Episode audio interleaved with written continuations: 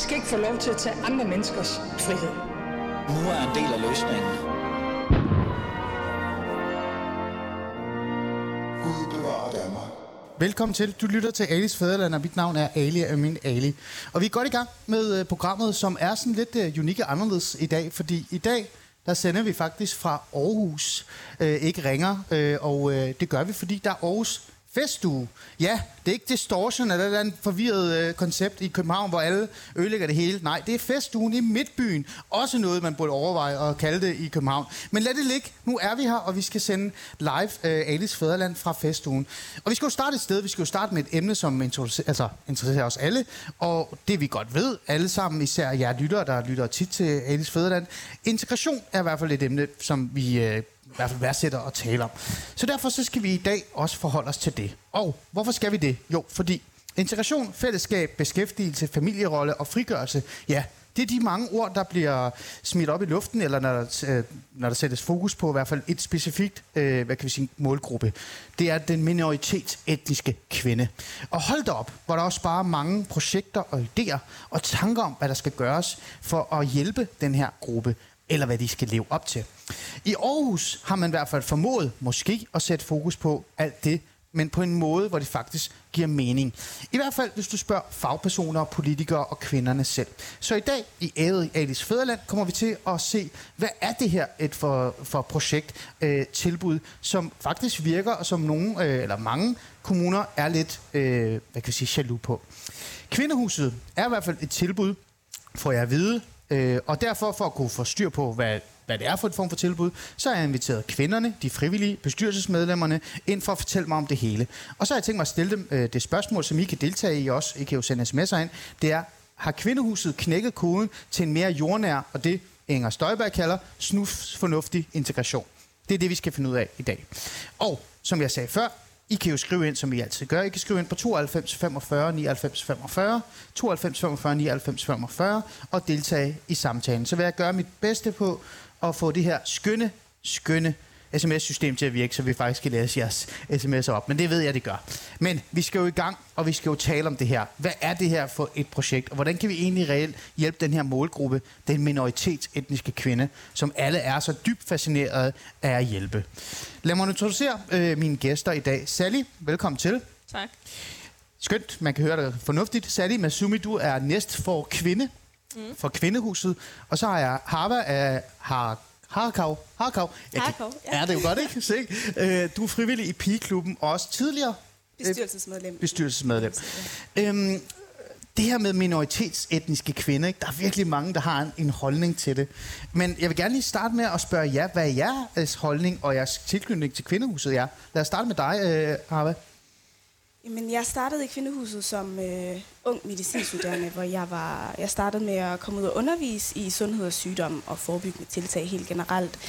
Mm. Øhm, og jeg tror, det, der greb mig mest ved Kvindehuset sammenlignet med alle andre integrationsprojekter, er, at Kvindehuset har virkelig formået at møde de her kvinder, hvor de er. Fordi jeg synes, der bliver talt rigtig meget om minoritetsetniske kvinder, men at tale med dem, det er en helt anden sag. Mm. Og i min optik er det det, der skal til for at kunne skabe en integration, der virker. Det er at finde kvinderne, vurdere et behov, og, der, og derefter ligesom opbygge nogle strategier og nogle projekter osv., mm. der virker for dem. Men hvornår fandt du ud af, hvad kvindehuset var? Altså, hvad var det, der gjorde, at du tænkte, hov, det der, det lyder interessant? Det gjorde jeg igennem en forening på mit studie, som mm. henvendte sig. Altså forenings, øh, hele formålet med foreningen var at bekæmpe ulighed i sundhed. Ja. Og så, øh, fordi vi er Aarhus-baseret, så var kvindehuset, der var meget tale om, at de gjorde noget godt for minoritetsetniske kvinder, og så var det ligesom på den måde, jeg kom ud og undervise om sundhed og sygdom. Okay. Sally, hvad med dig? Øh, hvordan blev du øh, altså, sådan et eller andet sted tilknyttet at komme i kontakt med Kvindehuset? Øhm, altså det gjorde jeg direkte igennem en øh, bestyrelsesmedlem, der sidder i Kvindehuset, men det der øh, gjorde, at jeg blev tiltrukket af Kvindehuset, det var egentlig, at jeg lå mærke til, at Øhm, altså, der er jo en masse foreninger, som arbejder med minoritetsetniske danskere, og jeg lå bare mærke til ret tidligt, at Øhm, alle har noget godt at sige om kvindehuset, selv det mest skeptiske. Så jeg blev meget interesseret i det, fordi jeg egentlig sådan ret øh, tydeligt lagt mærke til, at det har et, et noget helt særligt. Øhm, også for mig at se en forening, hvis ikke den eneste forening, der har formået at organisere øh, den ældre generation, som øh, jo meget svært at organisere og mobilisere på den måde, som kvindehuset har formået. Så de to ting, der spillede ind, er, at, de, at kvindehuset kan noget særligt, øh, og at alle dem, jeg nogensinde har mødt, kun har noget godt at sige. Også mm. dem, som slet ikke har noget med det at gøre. Nu er du jo næstformand, eller når, næst for kvinde hedder det jo. Ja. Det er bare mig, det der med mand, ikke? Øh, for kvindehuset. Kan du prøve at så fortælle her til vores lyttere, som ikke ved, hvad kvindehuset er. Hvad er så kvindehuset generelt? Bare kort.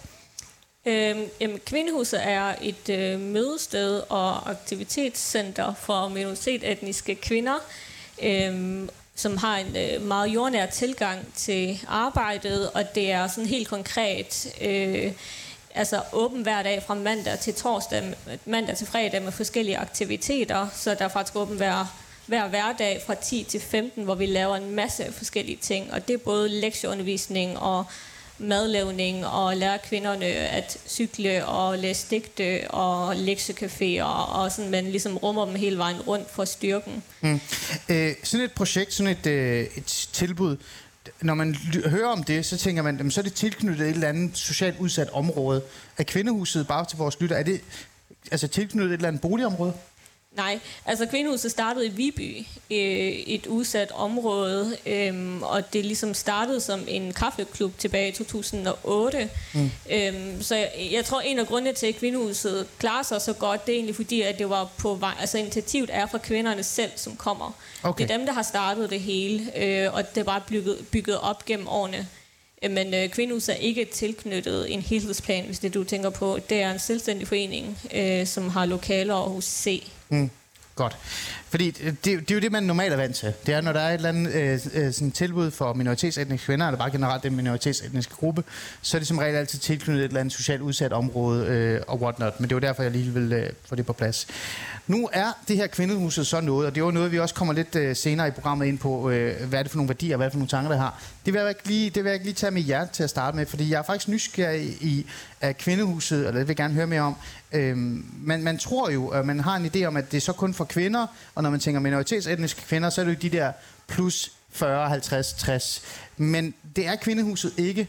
Det er mere end det, eller hvad? Særligt, vi kan starte med dig.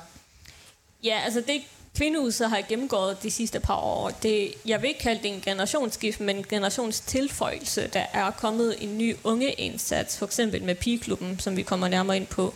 Mm. Øhm, men det med kvindehuset er, at det er rigtig nok øh, størstedelen af den første generation. Øhm, og det er ikke fordi, der ikke kommer unge kvinder ind, men de unge er ikke på samme måde organiseret som den ældre generation, og det er det, pigeklubben har til formål at mm. få den generations øh, tilføjelse ind i mm. hverdagen.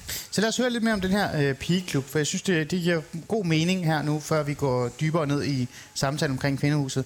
Øh, hvad er det egentlig for en, øh, for en pigeklub? pigeklub? Hvad målgruppe er det? Arve? Altså pigeklubben henvender sig til selvfølgelig de unge piger, primært 7. klasse til 3. G-ish. Det er det spænd, vi snakker om. Og fordi det ligesom er kvindehuset, så det er åbent for alle, men vi henvender os til minoritetsetniske unge piger. Mm. Og det, altså det startede egentlig som et projekt, hvor det er et sted, piger kan komme, det er et sted, piger kan være. Øhm, og så vi pakker ligesom de svære samtaler og de udfordringer, man kan have som minoritetsetnisk ung pige, ind i hygge. Så vi har en masse aktiviteter og ting, vi laver med pigerne, og når der ligesom er dannet en relation, en tryghed, mm. så tager vi ligesom fat i de emner, vi kan mærke, de har på sinde. Mm. Så målet er ligesom, når pigerne kommer videre fra pigeklubben, at de har fået nogle, altså en robusthed til at kunne, kunne håndtere de udfordringer, de nu vil møde videre i deres liv, og mm. på nuværende tidspunkt i deres liv. Øhm, bare lige for at få 100% plads målgruppen, hvor gamle er de? Det er I? 7. 7. til 3. G. Okay, det er det, de går så efter. det er det, ja. ja. Og I starter, hvornår starter I? Vi starter, vi har lanceringsfest den 7. Okay. september Ja. nu her, og så starter vi første pigeklub umiddelbart onsdagen efter. Så det er hver onsdag kl. 16 til 19, vi har pigeklub. Okay. Øh, det her med pigeklubber, øh, og nu er det så i Kvindehuset, som så er jo den her særlige unikke tilbud, som reelt set har ændret rigtig mange forståelser og holdninger til, til tilbud for minoritetsetniske. Øh, der er jo ikke noget nyt i en pigeklub, øh, med al respekt. Det er jo gjort før. Det er jo overalt. Der er jo masser af pigeklubber i Aarhus. Der er masser af pigeklubber i alle øh, områder, man overhovedet kan komme i nærheden af. Så hvorfor en pigeklub?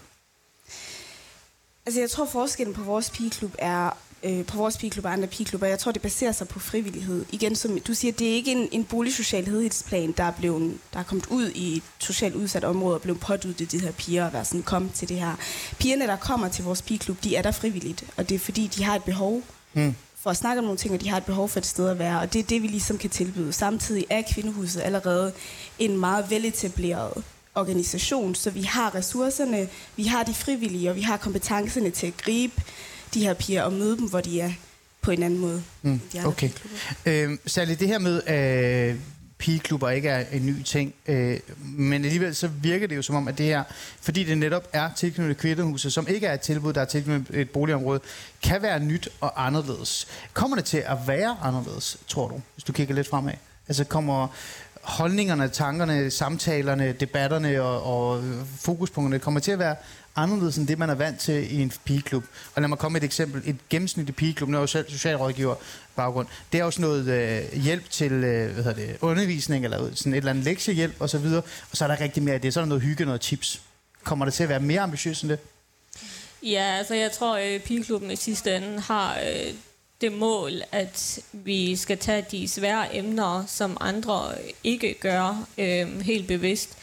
Øhm, og som Harvey også siger, altså det er jo fuldstændig bygget på frivillighed, så pigerne kommer et e- eget initiativ, og i stedet for, at det er små klubber rundt omkring i udsatte områder, som er startet øh, af boligforeninger og helhedsplanen, så er det jo et sted, som er startet, fordi der er et behov. Øh, så udover at kvindernes børn også kan blive en del af kvindehuset, så er det også et sted, som samler øh, for pigerne til et udsat område og til selv at tage bussen ned til os, fordi de virkelig gerne vil det. Mm. Øh, og et sted, hvor de kan være trygge, uden at de på vejen lige møder mm. øh, okay. dem, som gør modsatte. Øh, ja, du vil gerne lige tilføje? Ja, tilføje lige. Altså, målet med pigeklubben er også, at på sigt, der er intet, der er tabubelagt, og der er intet, der bliver tabubelagt. Vi skal kunne snakke om de her ting, men det forudsætter, at der er en relation til pigerne først. Man kan ikke bare gå ind og snakke om en mødomsmyte, uden at have en eller anden form for tillid mm. mellem os og pigerne. Mm. Så, men på sigt, så skal det være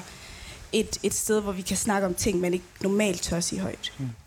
Øh, her i, øh, i mit program Alice Fæderland, men også generelt, øh, øh, er der jo et eller andet sted et efterspørgsel eller et krav om, at nogle af de her integrationstilbud, der har gældt i rigtig mange år, og som stadig også er der, øh, et eller andet sted har noget målbart, har, har en mening, har øh, øh, et, øh, et mål, som reelt set er andet end, at der skal være hygge og, og så videre og så videre. Det virker som om, at øh, den her pigeklub kommer til at have det, øh, men, men øh, igen, de her penge, vi bruger på integrationsområdet, men som vi også kommer til så at bruge på de her klubber, er de, er de overhovedet det værd? Altså er en pigeklub det værd, Harve? Det synes jeg. Hvorfor? Jeg tror ikke, man skal undervurdere øh, værdien af, at de her piger har et sted uden for hjemmet, hvor de kan møde folk og snakke med dem. Det, tror, det synes jeg ikke, man skal undervurdere. Mm. Øhm, men kunne du ikke få det i en spejderklub, eller en volleyklub, eller men de en kan fodboldklub? også få det i pigeklubben. Ja, men hvorfor skal det være sådan et, et specifikt tilbud for minoritetsetniske øh, unge? Så de sådan, altså er, det, er der noget tryghed? Er der noget... Øh, der er noget tryghed, og jeg tror, de ting, man ikke kan snakke om i en spejderklub eller i folkeskolen osv., det kan man i pigeklubben netop, fordi man møder øh, altså de, de voksne, der er i pigeklubben, de frivillige, der er i pigeklubben. Det er piger, eller det er frivillige, der, har, der kan relatere, mm. øhm, og som kan give dem noget sparring. Det er meget svært at snakke om nogle ting, man ikke har været igennem selv. Ja. Øhm, så de frivillige, der er i pigeklubben, det er piger, der ligesom har øh, baggrunden, men også Altså, de kan, de kan byde pigerne noget andet, end en, en spejderleder vil kunne. Mm. Sally, øh, nu kommer den her pigeklub til at være i Kvindehuset, som, som er kendt for at have den her lidt ældre målgruppe, og igen, det er jo også den målgruppe, vi allermest har fokus på, når vi taler om integration af minoritetsetniske kvinder osv. osv. Øh, kommer der til at være nogle, øh, nogle knidninger, gnidninger, nogle problemstillinger, når den yngre generation møder den ældre generation i det samme hus?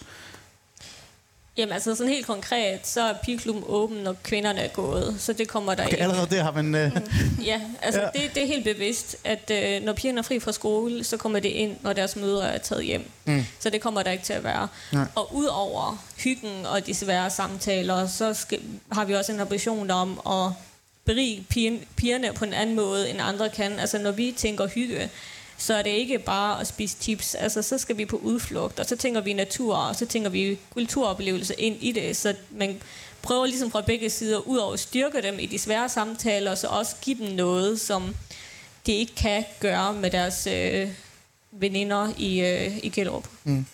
Øhm, jeg tænker, at... Øh, og det var lige Mette Skardrup, der ringer. Det er jo altid dejligt. Vi kan lige skrive en sms til hende lige om lidt, mens jeg lige spørger det her. Øh, så jeg tænker, at det lyder rigtig fint. Men tilbage til den her øh, idé om integration, øh, som i bund og grund mange vil mene handler om, at man tager en minoritetsetnisk gruppe, og så hjælper dem ind i, øh, i fællesskabet. Øh, kontra nogle af de tilbud, vi har været vant til, hvor det er et tilbud for minoritetsetniske, som på en eller anden måde opretholder dem, altså, altså sørger for, at de faktisk bliver i den her minoritetsforståelse. Er det også noget, kvindehuset, men også pigeklubben på en eller anden måde arbejder med, eller har tænkt sig at arbejde med det? Jo, helt sikkert. Målet er jo at få kvinderne ud i det større øh, fællesskab øh, med en meget jordnær tilgang. Jeg tror virkelig, min øh, tilgang til det er, at altså noget, jeg er rigtig træt af, det er for eksempel... Øh, større foredrag, øh, hvor man fortæller om mødomsmyten, uden at man har en samtale med pigerne efter, fordi det kan i hvert fald ikke stå alene. Øhm, så en, en jordnær tilgang, hvor at man giver dem det her trygge rum, og så tror jeg også, at hvis jeg møder nogen, altså for eksempel for nyligt mødte jeg en, øh, en flok øh, piger i Brabrand, som sagde, prøv at, jeg synes virkelig, det er træls, at øh, jeg tror, jeg bliver afvist øh, på netto, fordi at øh, jeg hedder det, jeg hedder, og har brun hudfarve. Hvor mm. min tilgang er, ja, det er virkelig træls, men hvad vil du gøre ved det? Selvfølgelig på en mere pædagogisk måde, men i virkeligheden give dem de her redskaber til, at de kan organisere sig og tage de kampe, som de nu mener er vigtigt, i stedet for bare at have nogen til at fortælle dem, at det er synd for dem, og ikke øh, køre videre med det. Så giv dem styrkerne til at gøre noget ved de problemer, øh, som de synes, de møder, ud over bare fodre dem med, med informationer fra nogen, som ikke kan relatere, eller i hvert fald komme over på den anden side, øh, mm. uden at kunne huske, hvordan det var at bo i, i Gellerup med de udfordringer, der nu er. Mm. Øh, Harve, samme spørgsmål. Øh, nu har Sally en god øh, idé om, hvordan det skal være. Øh, er du også enig i den? Er det den øh, vej, man skal gå? Det synes jeg. Altså at bringe integration, som altså tænkte ind i fællesskabet. Det er ja. det, jeg synes, kvindehuset gør rigtig godt. Mm. Man skal selvfølgelig lige tænke på, at første generationskvinderne og de unge piger, de har to helt forskellige udfordringer. Ja. Øh, men det kvindehuset gør godt med første generationskvinderne, det er jo at, at hjælpe med alle de her lavpraktiske ting, som gør, som gør integration svær i dagligdagen. Altså at bruge et nem idé for eksempel. Mm. Altså få hjælp til psykologhjælp, få dansk undervisning. Det er det, kvindehuset gør. Jeg synes også, der er en mening med, at kvindehuset er rykket ind i midtbyen fordi det gør, at altså, bybilledet ser kvinderne på en måde, som de ikke ville før, men mm. kvinderne ser også byen på en anden måde, som de ikke ville før. Mm. Så det er jo det, det er der styrken ligger, og med de unge, øh, de unge piger, der er udfordringen ikke at agere i det danske samfund. Mm. Det kan de godt. Men der er nogle andre kompleksiteter, der følger med at være tværkulturel, og det er, det, det er der, vi skal gribe dem. Det er der, vi skal give dem redskaber til at kunne navigere i det bedst muligt, og det, det synes jeg, at pigeklubben formår at gøre mm. allerede.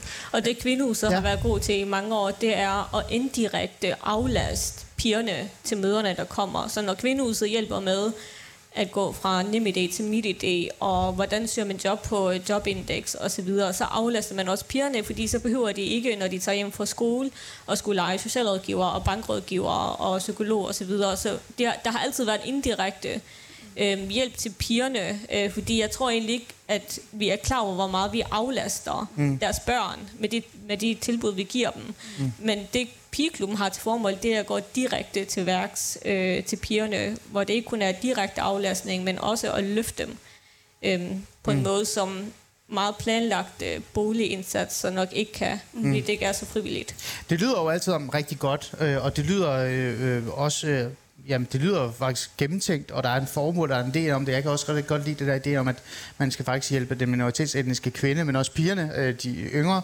generationer, ind i fællesskabet, i stedet for at fastholde dem i deres forskellige former for fællesskaber. Ikke? Øh, men der er også noget fluffiness over det hele, Harvey. Altså, jeg har jo siddet og hørt det her mange gange før. Ikke? Der er noget projektmæreri og noget projektsprog og her og der, og vi skal hjælpe dem ind og mangfoldige og sådan nogle ting.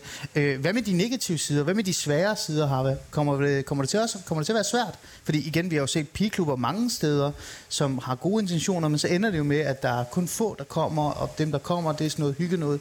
Hvad med udfordrende? Øh, kan du se nogle udfordringer foran dig? Altså alt nyopstartet er udfordrende, og integration i sig selv er jo helt vildt udfordrende. Så jo, vi er ikke blinde over for, at der bliver udfordringer i at have den her pigeklub. Mm. Øhm, altså at rekruttere unge mennesker generelt er en kæmpe udfordring i dagens, i, dagens i verden, øhm, i dagens Danmark. Så, så det bliver en udfordring. Men igen, jeg tror, fordi kvindehuset, altså, altså vi har jo personale, der ligesom er ansat til den her opgave. Og vi har frivillige, der, øhm, der har prøvet det før. Altså sådan noget med at, med at rekruttere minoritetsetniske unge, og hvordan man ligesom når dem bedst muligt. Så vi har en forhåbning om, at det ligesom vil gøre noget, men vi er ikke blinde over, at vi er ikke blinde over for, at det bliver ikke nemt, men integration er ikke nemt. Nej. Så det er ikke noget, man skal tage for givet. Og så er vi også forberedt på, at det tager tid, Ja. øh, og det kræver tillid, og, øhm, og ikke bare at skrive et opslag på sociale medier, nu har pigeklubben åben, men også noget opsøgende arbejde på de steder, hvor vi ved, at pigerne har et behov.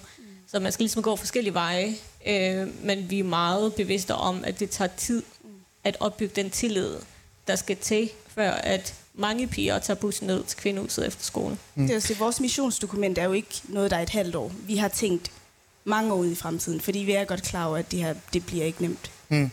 Hvad med den der elefant i rummet, som vi startede med, som, øh, som var det her med, hvordan reagerer den, øh, den ældre generation, når de er i samme rum med den yngre generation? Og der var du særlig rigtig hurtigt til at sige, jamen det kommer ikke til at ske, fordi vi har delt op, så de ikke er der i samme tidspunkt. Men det er jo også virkelig en udfordring. Det er jo faktisk reelt set nærmest, nogen vil jo sige, det grundproblemet, det er jo, at den yngre og den ældre generation har to forskellige ting, de slås med, men de har også svært ved at være øh, altså enige om, hvad løsningerne skal være. Har I overvejet tænkt over, hvordan man kan sørge for, at de to kan være i samme rum og tale om de samme ting, og, og faktisk kunne respektere hinanden? Særligt, vi kan starte med dig. Ja, altså det, det har vi. Ligesom øh, vi har gjort pigeklubben åben for piger kun øh, efter skolen, når kvinderne er taget hjem. Men jeg tror nok, vi skal lykkes med det, fordi vi undervurderer ikke øh, problematikken i, at de to generationer mødes til svære samtaler. Øhm, jeg ved i hvert fald for mig selv, at hvis jeg var ung og skulle i pigeklub, øhm, og jeg så en, der lige min mor, og jeg tænker, om det kunne være hendes veninde eller sådan noget, så ville det være en kæmpe lyseslukker. Så kan- Hvorfor? Hvorfor er det en lyseslukker, Sally? Jamen, fordi der er noget, der hedder rygtesamfund, og, og slader går videre, og din datter og her, og de snakker om kondomer, hvad fanden er det? Altså, det ved vi jo godt, at vi skal Ja. ikke organisere det på en måde, hvor vi, hvor vi kan risikere det, men det er en længevarende proces. Øh, ah. og, og vi har jo også en følelse af, eller vi ved, at de ældre generation i kvindehuset heller ikke har en interesse at komme i pigeklub og være nysgerrig på det, de får, det de får, og det giver altså plads til, at de unge piger kan få deres tur. Mm. Men, jeg- men grund til, at jeg stiller dig det spørgsmål her, øh, nu skal jeg lade mig smide det over til dig, Harve, det er jo, fordi jeg mener jo reelt set, det er jo grundproblemer. Altså, det er jo netop, det er jo en af de ting, man burde arbejde allermest på at sørge for, at de kan acceptere, at den unge minoritetsetniske kvinde eller pige, når hun ser, at øh, morens generation er der, så skal hun ikke være bekymret at gå hjem på grund af rygtesamfundet. Øh, er det ikke noget, der burde være først, øh, altså det primære mål at bekæmpe, når man laver en pigeklub, og, og man er i et rum, hvor der også er ældre generation? Det synes jeg faktisk ikke nødvendigvis burde være. Hvorfor? For at være Fortæl. helt ærlig. Øhm, altså, som særlig meget fint siger, der er en grund til, at vi har delt det op først og fremmest. Og grunden til, at vi ligesom også fokuserer på pigerne kun, det er, at man kan komme udenom, der er bare nogle ting, man ikke kan snakke med forældre om. Der er mm. nogle ting, man ikke kan vende med forældre. Og jeg tror, jo hurtigere man accepterer det, jo hurtigere kan man komme videre. Mm. Præcis. Der er et generationsskæld, det kan vi ikke komme udenom. Jeg tror personligt ikke på, at det er noget, der ændrer sig. Og jeg tror ikke, det er noget, vi skal begynde at lægge kræfter i, skal ændre sig. Nej. Jeg synes, vi skal fokusere på den unge generation og give dem de redskaber, give dem den støtte, de har brug for. Fordi de bliver voksne på et tidspunkt, og så skal leve deres eget liv. Mm. Og no offense, men den ældre generation bliver gammel på et tidspunkt, og kommer ikke til at have så stor indflydelse i de her pigers liv. Nej. Altså på et tidspunkt, ikke? Så det er dem, vi skal gribe. Det er dem, der er fokus. Det er dem, vi skal fange. Så er det lidt lige meget, at de ikke kan snakke med deres forældre om alt. Mm. Fordi det er ikke altid. Det ligger op til det gode spørgsmål så her til sidst, før vi går videre. Øh, så er det det her med, at øh, igen med integrationsindsatser, projekter og alle de her ting for minoritetsetniske kvinder, men også bare generelt minoritetsetniske. Øh, mange siger jo, at det er godt med nogle projekter, men i sidste ende så de her generationer, de her generationsskift skal nok sørge for, at den minoritetsetniske gruppe kommer tættere på det store fællesskab. Øh, nu står vi her med øh, en, en pigeklub, jeg får at vide det samme af Harvard, hvor jeg siger, og jeg kan godt forstå dig, fordi jeg tror også, der er rigtig mange etniske danskere, der har svært ved at snakke med deres møder omkring nogle ting og fædre, ikke? så det er ikke, det er ikke, fordi der er stor forskel der.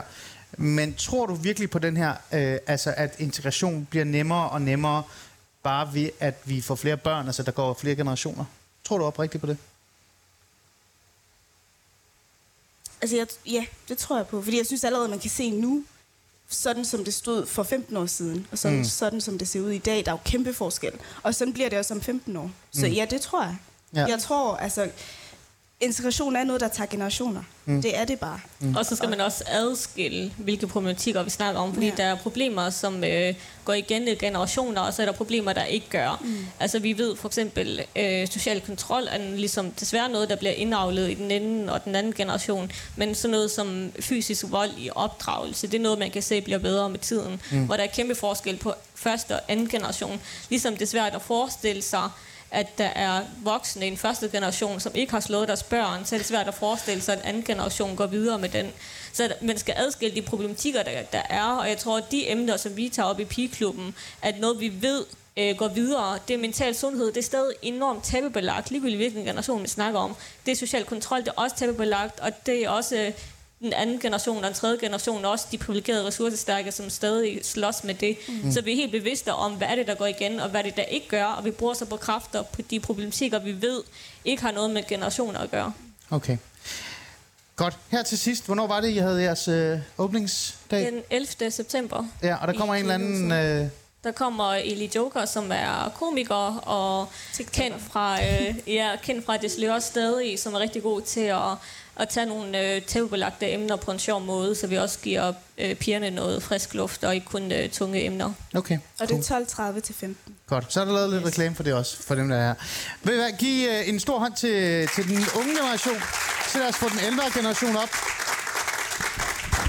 Fordi vi er jo ikke færdigt øh, med at tale om det her med det her, kvi, det her kvindeprojekt, det her daglige øh, projekt, som er øh, i Kvindehuset, som Aarhus Kommune reelt set på en eller anden måde har formået til at komme op og stå.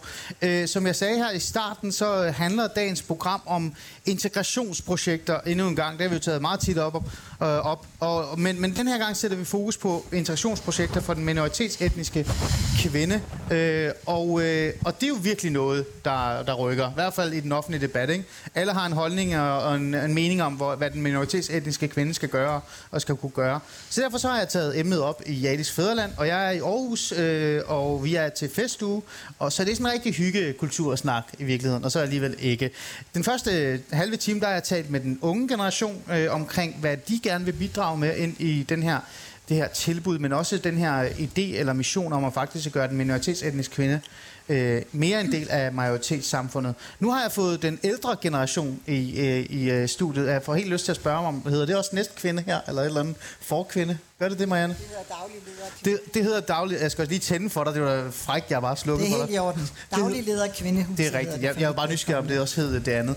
øh, for der er jo generationsskift, ikke? Men, men nu vil jeg jo gerne øh, sådan ændre lidt på, øh, på scenen og så sige, okay, Kvindehuset, det er jo et, øh, et koncept, vi hører om rigtig meget ude i landet. Så øh, hvad er det egentlig, det kan, og hvad er det, det har gjort? Øh, og for at kunne gøre det, så har jeg jo taget den ældre generation, lidt frækt sagt, der må være også selv ældre, ikke? Øh, op på sådan nogle. Marianne Frederiksen, du er daglig leder af Kvindehuset. Mm, det er. Så har jeg Mette Skavtrup, byrådsmedlem for det konservative Folkeparti op. Jeg har en politiker, Ja, som kan bestemme mig en lille smule. Ja. og så har vi en, en, endnu en gæst heroppe. Pirusa Ali er socialrådgiver og arbejder i Kvindehuset. Fantastisk. Og øh, jeg vil jo gerne tale med jer så om det her kvindehus. Altså sådan, hvad er det egentlig, det kan og det ikke kan? Fordi jeg får jo hele tiden at vide, at kvindehuset er jo faktisk et tilbud, som kan meget mere, end det andre steder kan, og noget andre kommuner er øh, meget øh, jaloux altså over. De vil også gerne have det. Lad mig starte med dig, øh, øh, Marianne. Øh, du er jo øh, daglig leder af Kvindehuset. Kvindehuset har eksisteret i mange år. Bare lige kort. I snart 15 år. I 15 og jeg har år. ikke været med mere end de sidste fem, så derfor er Perusa også med, fordi hun har været med næsten fra starten. Mm. Og allerede der er der et svar på, hvad vi kan, som andre ikke kan. Mm. Fordi vi er ikke bare et lille projekt, som får penge en gang imellem, og så løber pengene ud. Vi har de der 15 års historie med os, og en, øh, en måde at arbejde på, hvor vi øh, er sammen hver dag om nogle ting, som vi synes er vigtige. Det er vi selvfølgelig med til at definere, men vi definerer det sammen med kvinderne. Mm. De kender os, de ved, vi er der, de ved, vi er der for dem, og øh, vi har så en masse dagsordner, også sammen med nogle politikere om en by for alle osv. Så, videre, så, derfor har vi sådan et skoleskema hver eneste uge, som mm. kunne minde om det, øh, mine børn eller andres børn øh, kan deltage i, mm. men som er med til at understøtte den her Aarhus for alle og medborgerskab osv. Mm. Men jeg får jo lyst til at stille dig det første spørgsmål så, fordi nu er du jo, øh, Marianne, du er daglig leder for Kvindehus, så du kender også godt det, det her koncept. Er Kvindehuset, øh, det her projekt, det her tilbud, som alle er så nysgerrige omkring, er det et fristed, eller er det et integrationstilbud? Jeg tror, jeg vil kalde det i første omgang et fristed. Øh, fordi de kvinder, som bruger huset i hverdagen, kommer der frivilligt. Mm. Der kan godt være nogen, der har prikket dem på ryggen og sagt, kunne det ikke være en god idé? Men når man går ind ad døren, så er man kommet der af egen fri vilje. Og alligevel vælger man at gå til dans 20 timer om ugen, når det er hen hos os. Ikke? Mm. Fordi det er måske en anden ligeværdig måde, vi, vi er sammen på. Mm. Det tror jeg er et af, et af sådan klune. Og så ved de, at de kan få hjælp til mange forskellige ting. Mm. Vi har psykologtilbud, vi har rådgiver, og øh, vi har også meget tæt og ofte kontakt med byens øh, krisecentre, fordi det er der også behov for. Jeg skal mm. ikke kun øh, glorificere det, vi går og laver i hverdagen. Mm. Men Marianne, igen, øh, nu snakker vi om det her med øh, pigetilbud og pigeklubber, som nu er også skal være en del af kvindehuset. Øh, øh, rundt omkring øh, kvindehuset, rundt omkring hele Aarhus øh, Kommune, øh, er der jo masser af integrationstilbud øh, og, og muligheder. Hvorfor er det så det her, det er så anderledes end alt det andet? Jeg tror, jeg får lyst til lige at kigge på Harvard, og så fortælle jer, hvordan Harvard og jeg lærte hinanden at kende. Fordi jeg havde lavet sådan en, en række med øh, nogle sundhedsoplæg fra den forening, der hedder IMCC, som er unge medicinstuderende. Mm. Og et, et af de emner, vi havde sat på, det handlede om, om øh, seksualitet og kvindekrop. Ja. Og, og det øh, præsenterede vi så også, selvom de kvinder, der sad i rummet, måske øh, selv var blevet gift som 15-årige, aldrig før havde forstået og hørt nogen steder, at øh, det der med en mødom, det faktisk øh, bare var øh, en myte mm. som stadigvæk troede på det.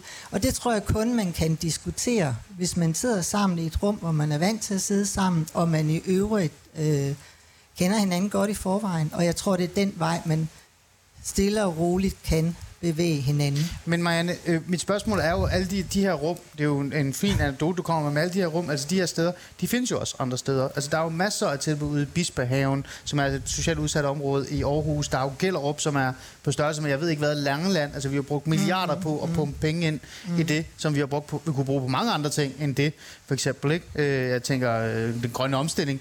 Øh, så der er jo masser af de her tilbud omkring dig. Hvorfor er det så, at det så på en eller anden måde virker bedre hos dig, end hos de andre?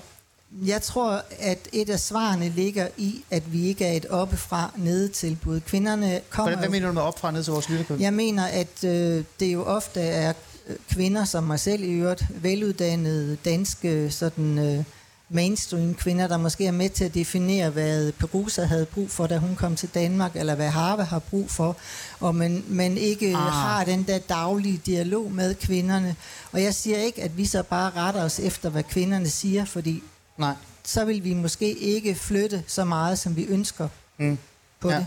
Det okay. kan jeg snakke langt om, og nej, nej, der er det, også noget med flytningen af kvindehuset at gøre. Ja, ja. Nu er vi placeret inden mellem to uddannelsesinstitutioner, ja. og vi har en stor gruppe kvinder, som bruger, øh, går på VUC og HF, og vi understøtter massivt med, med studiestøtte og sådan noget også. Ikke penge, vel? Men, Nej. Øh, mm. Så den der tilknytning, som ikke er der, altså den der tilknytning til socialt udsatte område, og, og en myndighed, der er et eller andet sted, styrer over det, som kommer oppefra, når den ikke rigtig er der, og der er mere jordnær øh, kontakt, så virker det bare bedre. Er det det, du prøver at sige? Det, det er det, jeg prøver at sige, ja. ja. Øh, det tror jeg på virker bedre. Måske allervigtigst, at det er kvinderne selv, øh, og det kan sig også i meget højere grad svare ja. på, som er med til at definere, hvad vi skal snakke om, men ikke nødvendigvis måden, hvorpå vi gør, fordi jeg diskuterer ikke mødomsmyter uden at tage ordentligt fat i det og bruge tegninger og andet, for nu at kigge på okay. Harvard igen. Godt. Øh, lige om lidt, så tager jeg, så spørger, jeg har en masse spørgsmål til dig. øh, Mette Skavtrup, jeg bliver jo nødt til at, at, at, komme i gang med at tale med dig, for ellers så får jeg ballade fra byrådet, eller jeg ved ikke hvad. øh, det her med integrationsprojekter og fristeder, og jeg ved ikke hvad, ikke? det er jo noget, man er vant til, og især øh, for konservativ folkeparti, nu er medlem af konservativ, og så vil endda også borgerlige, kan man jo så sige. De her de findes jo overalt. De er, jo, altså, de er i Gellerup, de er i Bispehaven, jeg ved ikke hvad. Men det virker som om, at kvindehuset virker, og det er jo også et sted, du er fan af.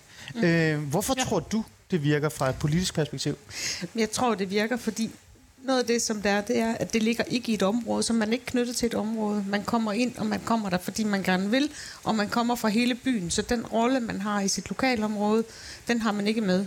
Mm. så synes jeg, at øh, kvindehuset er rigtig god til det der med at tage imod kvinderne lige der, hvor de er og give dem den plads til at gro i den takt, de skal gro, for at du kan putte det næste på, at du kan komme på det næste skridt, som for eksempel at lære at komme ned og stemme, eller lære noget om din krop, eller lære noget dansk, som du ikke har fået lært i 20 år, du har boet her.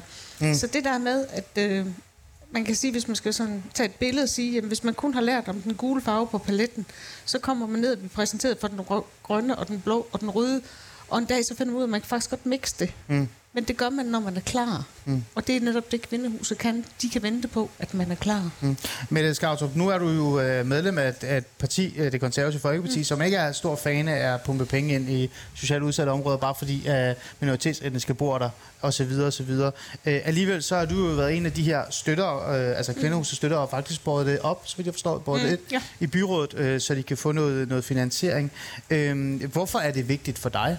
Altså... Det, det er vigtigt for mig, fordi meget af de socialpolitik, vi laver, det gælder for 90 procent af befolkningen. Men de 10 procent, som har det allersværeste, og som er allersværeste at ramme med alle mainstream-tilbudene, det er dem, vi glemmer, fordi de er simpelthen for vanskelige. Mm. Og det er der, hvor jeg synes, kvindehuset kan gøre det, men det synes jeg også, at øh, kirkens korsager kan gøre for byens udsatte. Så min fokus er rigtig meget politisk også, at have fokus på de der 10 procent, som har det sværeste, men som vi tit giver lidt op på, fordi det bliver simpelthen for kompliceret i et øh, forvaltningssystem. Mm. Og der kan vores øh, civilsamfundsorganisationer som kvindehuset bare noget helt andet, og det er mm. de bare dygtige til. Mm. Er, det, er det på grund af den der neutralitet med det? Det tror jeg bestemt, det er. Og jeg tror også, at det er noget med at gøre, at der kommer, øh, at der er en del øh, danske kvinder, som kommer med ind her, mm. og som, som er åbne og nysgerrige og spørger, hvad er det, der skal til, i stedet for at komme og definere, hvad det er, der er det rigtige. Mm. Og det kan godt være, at der er noget, der er rigtigt og forkert. I Danmark slår vi ikke vores børn. Men du skal også bare huske, at der er en årlang tradition i at gøre det, så det tager lidt tid at aflade det.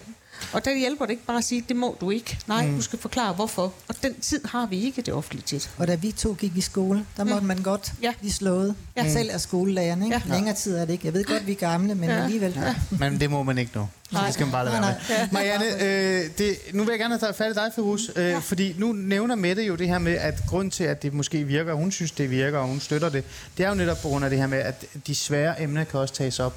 Så bliver jeg jo nysgerrig. Nu har du været det rigtig mange år. Øh, Kvindehuset, som er et form for fristed, men, øh, men også et sted, hvor man kan tale om de svære øh, øh hvad det, emner og problemer. Øh, er der emner, man så ikke taler om? Uh, det tror jeg ikke. Ingen? Jeg, jeg, synes, vi tager, øh, jeg synes, vi tager de emner, som vi synes, de kunne være relevant i forhold til vores øh, målgrupper. Ah. Fordi vi altid også, vi, øh, vi kigger på, hvad er de, de emner, som de kunne være godt for vores kvinder, at de, de skal bare vide, hvad de også øh, foregår i de lokale samfund. Mm. De skal have bare viden og informationer om, mm. hvad de foregår her i landet. Mm. Og det er også øh, i forhold til uvidenhed, mange kvinder, som de kommer fra helt andre lande og mm. aldrig har været i skole. Det kan godt være, at det er så svært for dem at, mm. øh, at øh, forstå det, hvad de, hvorfor de er foregår her i den. Mm. Så derfor vi prøver altid, at vi tager nogle emner, ja. øh, som vi synes, de kunne være relevant i forhold til vores kvinder, de skulle være ved. Når du kigger på den offentlige debat for os, øh, og, og når den så falder på mødomsproblematikken, øh, om social kontrol, om øh, tørklæde for den sags skyld, det er ikke det, vi skal tale om i dag, bare roligt, det kan ja. vi bruge flere timer på at tale om, øh, og så videre, så videre. Med alle de her emner, så er der jo rigtig mange, især fra den nye, en yngre generation, der går ud og siger, det her det er så, ikke så stort et problem. Det kan vi godt tale med vores forældre om, og så videre, og så videre.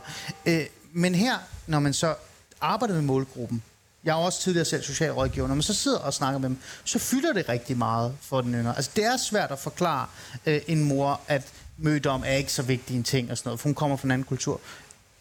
Er det ikke lidt spøjs, det der med de der store spørgsmål, som nærmest bliver kaldt, om de er blæst op, de fylder måske mere, når man så sidder dagligt og arbejder med dem? Jamen, jeg tror, når de kvinder, kommer kvinder, så de får den tillid og tryghed, så det bliver nemmere for os, vi tager de emner, som vi synes, mm. det er for. Ja. Så jeg tror, det var ikke så, så store problemer i forhold ja. til... Men når du spørger, for eksempel i den offentlige, hvis du begynder at tale om mødomsproblematikken i den offentlige debat, så er der rigtig mange, der siger, at det er ikke så stort et problem. Men jeg ved, I bruger meget tid på at tale med, de, med den, øh, altså den ældre generation. Jeg ved, ja. rigtig mange andre også gør det. Ja. Er, der ikke, er der ikke lidt specielt det der med, når du kigger ud og kigger på den offentlige debat, så er der mange, der siger, nej, nej, det er ikke et problem. Når du så tager på arbejde, så er det et kæmpe problem. Er det ikke, er det ikke, lidt, det ikke lidt mærkeligt at være i? Ja, selvfølgelig, det er så svært, men det er, som jeg har sagt igen, så de kvinder, når de har den tillid og tryk med dig, når du tager de så svære emner, så de bliver ikke så svært Mm. for vores kvinder, at de accepterer. Ja, Den- Jamen, det giver god mening. Ja. Marianne, øh, den her øh, forskellighed, der er i forhold til, hvad der er reelt, altså hvor meget der virkelig fylder, altså hvad et emne virkelig fylder i, i hverdagen, i dagligdagen, i kulturen hos, øh, hos minoritetsetniske kvinder, og så kontra det, der bliver sagt ude på altså, det offentlige debat. Er, er, det ikke lidt, er det ikke lidt spøjs at stå og kigge på det, når man hver dag møder på arbejde og kan se, at der er en gruppe, der, der virkelig kæmper med nogle problemer stadigvæk? Jo, altså jeg har det nok dobbelt med det. Jeg kan sådan set godt forstå, at der med jævne mellemrum popper et, øh, et behov op for i de danske medier at diskutere, om det så er øh, mangel på uddannelse, om det er for dårlige beskæftigelsesrater, Klassikerne. eller om det er, eller om det er. Ja. Ja. Fordi vi øh, er jo alle sammen skatteborgere, og øh, derfor er det også interessant, hvad vores penge bliver brugt til. Og det er med vilje, jeg bruger sådan et eksempel, fordi øh, vi har en del øh, forholdsvis nye af gode grunde syriske flygtninge, og noget af det, som selv jeg var overrasket over, det er, at mange af de syriske flygtninge aldrig har gået i skole. Så, så, så når jeg nu siger skatteregler, og man betaler sin skat med glæde og sådan noget, så er der altså meget langt fra at forstå det, hvis man kommer som 30-årig med to små børn, Mm. direkte fra en kurdisk landsby i Syrien, aldrig har gået i skole. Det er der, vi starter. Mm. Så, så der er der selvfølgelig et skisma, men jeg synes, vi er nødt til at, at bevæge os øh, i mange niveauer for at kunne øh, fagne det skisma, og, og derfor lægger vi rigtig meget vægt på det her med uddannelse, også i kvindehuset, men også at guide videre og hele tiden tænke videre til et fællesskab. Jeg kan egentlig godt lige bruge ordet inklusion i stedet for integration. Ikke? Jo. Integration, det er heldigvis ved at være sådan et ord, som vi forhåbentlig kun lytter til en gang imellem, men det handler jo om at føle, at man har et sted at være Ja, og ja, være ja, med, ja, ja. ligesom alle andre. Ja, men, du skal ikke spørge mig. Jeg har jo sagt, nej, nej, jeg siger bare, jeg, jeg, har det sagt, sådan, jeg jeg, vil, tænker på det. Nej, men det godt. Jeg har jo sagt, at jeg gerne vil nedlægge integrationsområdet. altså, sådan, jeg vil gerne øh, fyre uh, Kåre Dybvad Bæk, hvis det er... Hvis, Jeg tror ikke, vi skal sidde og gøre her sammen, Nå, men det det er bare vi for, Kåre- selve ordet er jo... Vi øh, kan bare sige det til ham, han lytter med. Kåre Dybvad Bæk, du er fyret. Du kan godt bare gå hjem nu. øhm, men, men det er bare... Jeg, grund til, at jeg spørger omkring det her, det er jo det der med at få en forståelse af, hvad er det, der gør, at de her tilbud virker bedre end mange andre steder. Det er jo det, jeg får at vide hele tiden, når jeg snakker med fagpersoner. Øh, Mette Skavdrup, Jamen, jeg tror noget af det, der virker, og det er, ma- for at beskrive mig endnu godt, det er den dannelse, der ligger derude. Den dannelse, at vi som øh, var vokset op i Danmark, har fået med, hvordan er det, man strukturerer sin hverdag, hvordan er det, man får en uddannelse, og hvad er det, vi lærer, når at vi læser en bog for vores børn. Netop den dannelse, hvis man kommer som 30-årig med to børn og aldrig har gået i skole, så mangler man jo den dannelse, den ramme mm. at sætte sin hverdag ind i. Og det er den, kvindehuset kan, og det er den, de har tid til og kan, så man kan forstå det, fordi man, man kan jo sige det med nok så mange ord. Det er jo ligegyldigt, hvis det er sådan, at man ikke får det ind i hjertet, hvis man kan sige det sådan. Mm-hmm. Det, det er jo et godt spørgsmål, øh, eller det, det er godt, du nævner det her med dannelse, for det er jo også ekstremt vigtigt. Er der ekstra fokus på dannelse øh, i, i kvindehuset, øh, altså generelt? Det, synes, det tror jeg, jeg synes, der er. Mm. Fordi vi, øh, jo, det er festuge, det er også derfor, vi sidder her. Mm. Det første, vi gjorde i morges, da vi mødtes, det var at tale om festuge. Så har vi kigget på, hvad er der af, af hvad kan man sige, aktiviteter, som vi tror ville være spændende for vores kvinder, som vi kalder dem, at deltage i. Og så sørger vi for, at vi kommer afsted til festugen et par gange i løbet af ugen. Og det er sådan noget, man ikke får gjort, hvis ikke man har nogen at følges med. Mm. Fordi det tager jo tid, men det er ikke sikkert, at man kan sproget. Det er ikke sikkert, at man ved, hvorfor man cykler rundt. Nu kigger jeg på en af de kvinder, der har lært at cykle hos os. Så det er ikke, mm-hmm. man, man kan ikke nødvendigvis læse og skrive endnu. Nej. Så, så, og det er jo dannelse. Mm. Det er Mm. også dannelse at tage til København og besøge Folketinget, hvor vi var her i juni måned. Ja. Og vi er selvfølgelig også dem, der holder et stort valgmøde, lige så snart vi kender datoen. Mm. Har du noget? Ja. Ja, så det, som jeg har bare sagt, øh, også for, det er altid, vi prøver for, at vi tager de ting, som vi synes, vores målgrupper, de mangler. ja. Det er så det, det, det synes jeg, det er den uh, succes i kvinderhuset. Plus nogle gange, så de kvinder, der selv kommer, mm. og så spørger om, kan vi ikke få den, kan vi ikke mm. få den. Så det er også kvinderne også blevet set og hørt. Mm. Det er også kommet på banen og har selv sagt, hvad de har brug for. Mm. Øh, at kunne danne et menneske og reelt set stille nogle, øh, også stille nogle krav, men også rykke nogle, betyder også, at man skal tale om de svære øh, hvad emner. Nu nævnte jeg det der, jeg spurgte omkring, hvad, om der var nogle emner, der var svære. Nu vil jeg gerne prøve at gøre det mere konkret, fordi jeg tænker jo sådan, et kvindehus, et sted, hvor der er et frirum, der skal også være plads til at udfordre sine brugere, og det er også det, jeg faktisk er kendt for.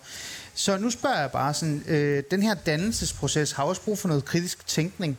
Så emner som for eksempel, når Mohammed-tegningerne fylder rigtig meget i den offentlige debat, når der lige netop har været en idé om, at man skal have et øh, tørklædeforbud i grundskolen osv., sådan noget, er det noget, I tager op i kvindehuset? Så sidder I og og siger, hey, nu skal vi mm. snakke om det her med ham, Mohammed. Hvorfor må vi ikke tegne ham? Gør I det, eller vi er I også væk, væk fra det, som mange andre øh, har en tendens til at gøre? Marianne? Du svarer først, eller jeg kan også svare. Ja. Altså, jeg kan ikke lade være med at, at tage alt det, der foregår i samfundet, i den danske mediedebat med ind i kvindehuset. Mm. Det kan godt være, at jeg serverer- jeg, jeg diskuterer det sikkert lidt anderledes i kvindehuset, end hvis det var en gymnasieklasse. Ja. Ja. Men det er da rigtig vigtigt, at man ved, hvad det er, der gør, at uh, Mohammed-tegninger stadigvæk for nogen kan virke provokerende, for andre ikke. Det er også vigtigt, øh, og det er uomgåeligt, altså hvis man vil have dansk statsborgerskab, hvad mange, er manges øverste ønske, altså virkelig sådan, det Ja. drømmer man om, ikke? Jo. så skal man jo kunne forstå, hvad det er for nogle øh, holdninger og værdier, og hvad begrebet dannelse i en dansk kontekst mm. øh, ligesom bygger på. Og derfor går vi for eksempel også, nu har der lige været øh, Pride Parade i København. Ja. Det er ikke usandsynligt, at vi tager billeder derfra og øh, snakker om i kvindehuset, mm. fordi øh, det er sådan, det er at være i Danmark. Mm. Og det kan godt være, at man er uenig, og ikke synes selv, at man synes, det er dejligt, hvis ens mor får en pige kæreste, og så videre, så videre. Men det betyder ikke, at vi ikke snakker om det. Mm, okay, så alle emner er op til debat, kan Det- man sige. det er på en god måde. rigtigt. Ja. Ja. Kan, har det haft neg- kan det have negative konsekvenser? Er der nogen, der kunne finde på at sige, at øh, ved du hvad, det, det gider jeg ikke snakke om, nu går jeg min vej. Nej, selvfølgelig det er det er ikke øh, alle sammen. De, de, de kan godt De er ikke alle sammen glade? nogen- Nej, okay. Det kan godt være, at nogen de er med, men, men vores rolle er, de, vi skal bare forklare det, vi skal bare nævne, hvad de foregår.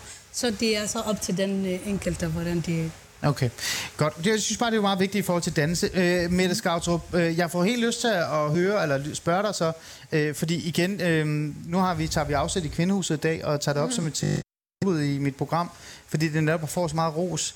Øh, hvorfor bruger vi så mange penge på alt muligt andet så, Mette Skautrup? Kan vi ikke øh, bare give flere penge til det her? Jeg kan da godt finde en eller to eller tre milliarder fra øh, Gellerup, eller jeg ved ikke hvad. Jeg tror netop størrelsen, at, gør, at det gør forskellen. Den Ja. tryghed, der er der, den uh, fortrolighed, der er der. Mm. Altså, fordi noget er godt, skal man ikke nødvendigvis eskalere det op til noget stort. Det kan noget, fordi det har den størrelse, det har. Og det kan da godt være, det skal blive en lille smule større, men jeg tror ikke, det skal blive meget større. Mm. Og så skal vi, det passer til en gruppe af kvinder. Altså, det er lidt det, der nogle gange bliver sådan, at det fungerer godt. Det tager vi 10 af. Nej, mm. det gør vi ikke. Vi kan ah. måske tage to af dem. Okay. Og det synes jeg, at øh, vi skal huske, at øh, bare sætte pris på det, der virker. Og øh, kvinder er forskellige, mænd er forskellige, der skal være forskellige tilbud, og det her, det passer til en gruppe af kvinder, som mm. jeg mener, vi kan rykke videre. Mm. Men der er jo stadig øh, en del penge, man så kan flytte lidt rundt på. Jeg tænker, at du som borgerlig vil da være glad for, at budgettet holder, som skal holdes. øh, øh, har I nogensinde overvejet, at, at for eksempel at, at, at gøre kvindehuset bare en lille smule større, eller mere permanent, eller at sørge for, at det har et bedre kapacitet? Jeg er sikker på, at Marianne snilt kan sige, at jeg mangler det her, og det her, og det her. Kan jeg altid. Ja. Men, øh, men har du tænkt over det, Maja, med det? Ja, ja, men det har jeg tænkt på, og jeg er tit i dialog også med kvindehuset for at spørge, hvad er det, I har brug for? Mm. Hvad er det, der er det vigtigste? Fordi igen, det er vigtigt, at vi ikke kommer som politikere og siger, hvad det er, I har brug for. Det er vigtigt, at I siger, hvad er det, der er fokus på nu, øh, lige nu, og hvad er det, vi kan godt gøre bedre? Og blandt andet har vi bevilget penge til negativ social kontrol, og til pigergrupperne har vi søgt om til det her budget også, mm. for at sige, at det er det, I mener, I kan bære lige nu. Mm. Og det igen, det kommer nedefra op, og det er det, der er vigtigt. Vi skal ikke komme og fortælle, hvad der er det vigtige, og hvad der er det rigtige. Nej, okay. Forhåbentlig sætte nogle rammer, ikke? For det er mine Ja, skattepenge. Ja. okay, det er ja. godt med det skarpt. øh, vi har jo nogen med i, i øh, her, der sidder foran os og kigger med, som faktisk er bruger af, af Kvindehuset. Skal vi ikke, hvis jeg må øh, bytte med, med dig, øh, og så kan, kan hun komme op? Er det okay? Så hvis du kommer herop og lige tager øh, den her på, så kan vi lige få lidt øh, brugerinteraktion ind også, i øvrigt. Øh, Marianne, øh, mens hun lige tager den her på, øh, hvor mange øh, bruger egentlig det her øh, tilbud, sådan gennemsnitligt? Altså, vi øh, registrerer faktisk hver dag. Det, eller ikke, det gør vi ikke, det gør kvinderne. De Ja. skriver op, når de kommer, så vi har nogle ret øh, sikre tal. Så Mm. Mm. i dag, inden jeg tog herned, der havde vi 35 på listen, så jeg tror, inden vi er omme, så har vi nok været 50 igennem. Mm. Og vi har sådan en uh, telefonliste, sms-kædesystem, hvor vi har lige nu 356 vi sms'er til. Okay, som er ikke, ikke, tilknyttet ikke, ikke en hver dag, jamen, Nej. som vi øh, er i kontakt med i løbet af året. Er det vokset, eller? Det er vokset, og for lige at gribe fat i det, Mette sagde, jeg ja. har egentlig heller ikke en, en idé om, at vi skal være mega store. Jeg tror, at vi er ved at være der, hvor vi måske skal, fordi vi skal jo have kvinderne ud. Det er jo ikke meningen, de skal gro fast hos os altid. De skal lære nogle De skal nye ting videre. og komme ud Ja. og, og være med andre steder også. Ja. Men flere penge kan vi selvfølgelig altid lave noget fornuftigt med. Vi har fået øh, en ny gæst øh, på Ja. scenen. Du er... Hvad, må du prøve at fortælle, hvad du hedder? Jeg hedder Fariba. Ja, Ja, og jeg du kom- er bruger af Kvindehuset? Ja. ja. Øh, Fariba, hvorfor bruger du Kvindehuset? Det er fordi, jeg, jeg har det rigtig godt af, fordi da jeg kom um, i Danmark, og så var det sådan, at jeg blev tilbudt af min læge, mm. at uh, jeg har haft meget depression og har haft um, multihandicap barn, og, og, og jeg kan komme ud på arbejdsmarkedet, og så blev jeg tilbudt til et kvindehus. Mm. Ja. Hvad har Kvindehuset givet dig så sidenhen? Det, det er alt. Alt? Det er meget. Det er gode Det penge med for- det. det var fordi, jeg har, jeg har det rigtig, øhm, rigtig glad for at komme ud til Kvindehus, fordi vi har haft øh, dejlige lader, og, og alle personale, de er rigtig søde og rare, og vi har haft, når vi har haft rigtig problemer eller sådan noget, så kan vi bare løse det, og der er nogle aktiviteter, og um, der var strejkeklubber, og mm. øh, ude i tur, lange ture, og, og mange det- ting, ja. Hvad med dine øh, venner og veninder, som ikke er øh, tilknyttet Kvindehuset? Hvad tænker de om, at du tager sådan et sted hen? Øh, De, øh, de vil gerne også komme ud, eller de, de spørger mig, hvordan du, og de stiller spørgsmål til mig, og Ja, så, så ja. siger jeg bare, at de skal ikke bare snakke med jeres læge, eller arbejds, eller sagsbehandler. Mm. Det, det er også rigtigt. Ja. Altså. Synes du som bruger, og nu siger du sikkert ja, men jeg vil gerne være sådan, nu vil jeg gerne, at du skal være ærlig og fortælle Ja. mig det, ikke? Øh, synes du, at der er brug for øh, projekter som Kvindehuset, tilbud som Kvindehuset, som øh, er lidt mere frie og ligger Ja. et andet sted end der, hvor man bor og så videre? Uh, nej, det synes jeg, det er helt okay. Det er okay? Det er okay, ja. Ja. Det er helt Så du kan godt lide det? Ja, jeg ja. kan godt lide, at uh, nu er vi jo stål, uh, eller vi har været um, det, vores gamle uh, kvindehus, der er vi også glade for, der har vi ikke noget problem. Men fra mig side, det, det er helt okay. Mm. Der er ikke noget problem. Okay, Ja, det er godt. jeg er glad for, for alle sammen. Ja. Det er godt. Hvad med øh, den unge generation? Tror du også, de får hjælp af det? Altså nu er der jo to unge piger, der laver en, Ja. en øh, pigeklub. Er det også godt for den, øh, den næste, øh, de unge piger? Ja, det Ja. synes jeg. Det er rigtig godt. Fordi så har det, hvis de har nogle problemer eller sådan, så kan de løse sammen. Mm. Der, der er ikke altid forældrene kan hjælpe dem, ikke? Eller, mm. så, så de bruger for at gå ud sammen med andre mennesker. For eksempel, jeg har også selv ung pige, mm. som øh, jeg har også sagt, at hun skal komme ud lidt, øh, og hun er nu pædagog, mm. men øh, det har jeg, jeg siger fremover, hvis hun vil have, så har vi vores klub. Eller mm. sådan, ja. Godt. Tak fordi du vil komme Ja, med nogle ting. så. Mette Skautrup, jeg får lidt lyst til at slutte lidt af med dig, for vi skal til at øh, lukke af. Nu det her øh, et integrationsprojekt, et fælles projekt, jeg ved ikke hvad. Det er i hvert fald et tilbud, som øh, mange kommuner er begyndt at tale om øh, rundt omkring. Øhm, kvindehuset skal ikke gøres større, men alligevel så er det, så er det rigtig, rigtig godt. Øhm, er der nogle ambitioner i det her også, at måske øh, kigge vores øh, integrationstilbud igennem i Aarhus Kommune, og så se, om de måske kan få lidt mere kvindehus-DNA, i stedet for det, de har allerede? Det ved jeg ikke, hvad jeg skal, helt skal sige til, fordi at jeg synes, det der med at sige, at fordi igen, hvis noget fungerer godt, så er det ikke nødvendigvis, det fungerer godt et andet sted. Så jeg tror, man skal kigge på DNA'et, om man er der, hvor man gerne vil være i de mm. forskellige tilbud, i stedet for at sammenligne tilbudene med hinanden, for mm. det taler til nogle forskellige. Men du erkender, at her er der faktisk noget, der virker. Ja. kontra nogle af de andre problemer, vi har haft. Ja, Så er der ikke bare en lille smule, at man måske skal genoverveje lidt og sige, at kvindehuset er jo noget, der virker? ja til den gruppe. Men mm. det hjælper jo ikke, hvis det er sådan, at man er 15-18 år og dreng, der bor ude i Gellerup. Mm. Så er det jo ikke kvinde, det, der virker i kvindehuset, der nødvendigvis virker derude. Nej. Men indstillingen kan måske være. Det er Ja. noget, man måske går rundt og Ja. turnerer lidt rundt med. Det var dagens øh, program af Els Fæderland. Tak fordi I lyttede med.